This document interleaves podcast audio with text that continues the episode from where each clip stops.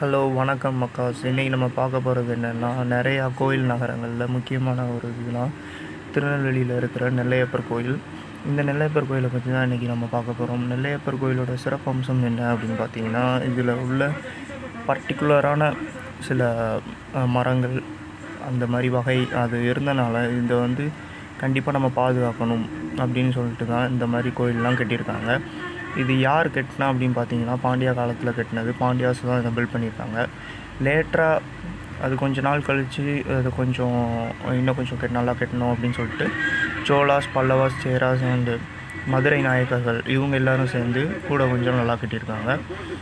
And இது கோபுரம் கோபுரம் வந்து யாரால் கட்டப்பட்டது அப்படின்னா நின்றேஸ்வர் நெடுமாறன் அப்படிங்கிறவரால் ஏழாவது செஞ்சுரியில் இது கட்டப்பட்டது. மணி மண்டபம் வந்து நின்றேசர் நெடுமாறன் அவங்களால வந்து கெட்டப்பட்டது. அது ஃபுல்லாகவே வந்து மியூசிக்கல் பில்லர்ஸ் மியூசிக்கல் பில்லர்ஸ் நிறைஞ்சது. அதாவது ஒவ்வொரு தூண்லேயுமே நம்ம தட்டினா ஒவ்வொரு சவுண்டு கேட்குற மாதிரி அவங்க பில்ட் பண்ணியிருக்காங்க. இதுவே இது முக்கியமான தனித்துவம்னு சொல்கிறாங்க அது பக்கத்தில் ஃப்ளாக் நந்தி பக்கத்தில் ஒரு ஃப்ளாக் இருக்கும். அதெல்லாம் வந்து செட்டப் பண்ணது எப்போ அப்படின்னா நம்ம கொடிமரம் அப்படின்னு சொல்லுவோம். அதை தான் அவங்க இங்கிலீஷில் ஃப்ளாக் அப்படின்னு சொல்லுவாங்க. அது எப்போ கட்டப்பட்டது அப்படின்னா பதினோராம் நூற்றாண்டு அதாவது பதினோராயிரத்தி ஐம்பத்தஞ்சாவது வருஷத்தில் வந்து இது கட்டியிருக்காங்க. யாரால் கட்டப்பட்டது அப்படின்னு பார்த்தீங்கன்னா குலசேகர பாண்டியன் அப்படிங்கிறவால தான் அந்த இதுவும் கட்டப்பட்டது. அதுவும் இல்லாமல் அது வெளியில் உள்ள செவரு செவுரு அப்படிம்பாங்கள்ல வால் அதெல்லாம் வந்து அவங்களால தான் கட்டப்பட்டது. இதில் முக்கியமான இதுன்னு பார்த்தீங்கன்னா ஃப்ளவர் கார்டன் ஃப்ளவர் கார்டன் வந்து நூறு பில்லர்ஸ் அதாவது நூறு தூண்களால் இது கட்டப்பட்டது.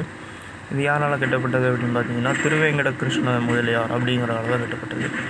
அதில் நிறையா ஸ்டோன் இன்ஸ்கிரிப்ஷன் அதாவது கல்லுலேயே செதுக்கியிருப்பாங்க. எல்லாமே கல்லில் செதுக்கி கல்லில் வந்து அவங்களோட பேர் அவங்களோட நாகரிகம் எல்லாமே வந்து ரொம்ப அழகாக பொறிச்சிருப்பாங்க. இது பார்க்கவே ஒரு ஹிஸ்டாரிக்கல் ஃபீல் அதாவது பெர்ஃபெக்ட் ஹிஸ்டாரிக்கல் ஃபீல் அப்படின்னு சொல்லுவாங்க. உள்ளே போய் பார்த்தாலே அப்படியே எல்லா ஆர்கிடெக்சரும் அப்படியே வந்து ஏதோ ஒரு கதையை வந்து சொல்கிற மாதிரி இருக்கும். நம்ம வந்து இந்த காலத்தில் இருக்கிற மாதிரி இருக்காது. உள்ளே போனாலே நம்ம வந்து பதினோராம் நூற்றாண்டில் நம்ம வாழ்ந்த மாதிரி இருக்கும் உள்ளே போனாலே. இதோட ஆர்கிடெக்சர் அப்படின்னு பார்த்தீங்கன்னா இது வந்து பதினாலு புள்ளி அஞ்சு ஏக்கர் பரப்பளவில் இது கிட்டப்பட்டது. ஒவ்வொரு கோபுரத்தில் இருக்கிற ஒவ்வொரு வாலுமே பார்த்தீங்கன்னா ஃபுல்லாக வந்து ரெக்டாங்குலர் சதுர வடிவில் வந்து கட்டியிருக்காங்க. மேசிவ் ராஜகோபுரம். ராஜகோபுரம் வந்து ரொம்ப பெருசாக அழகாக பெருசாக ரொம்ப பெருசாக கட்டியிருந்தாங்க அடுத்து பார்த்திங்கன்னா இதில் இருந்து காந்தி அம்மன் காந்திமதி அம்மன் அதாவது இது வந்து நிலைப்பர் கோயில். இது பக்கத்துலேயே வந்து காந்திமதி அம்மன் டெம்பிள் அப்படின்னு சொல்லிட்டு அவங்க கட்டியிருக்காங்க. யாரால் கட்டினாங்க அப்படின்னு பார்த்தீங்கன்னா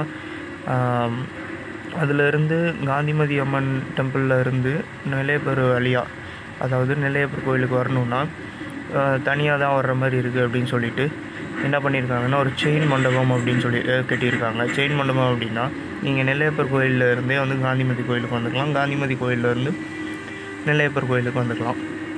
அடுத்து இன்னொரு முக்கியமான இது என்னதுன்னா நந்தி மண்டபம். நந்தி மண்டபம் வந்து ரொம்ப பெரிய ஸ்டாச்சு ஒரு பெரிய சிலை அது பார்க்கவே அப்படி ஜெஜாண்டிக்காக இருக்கும்.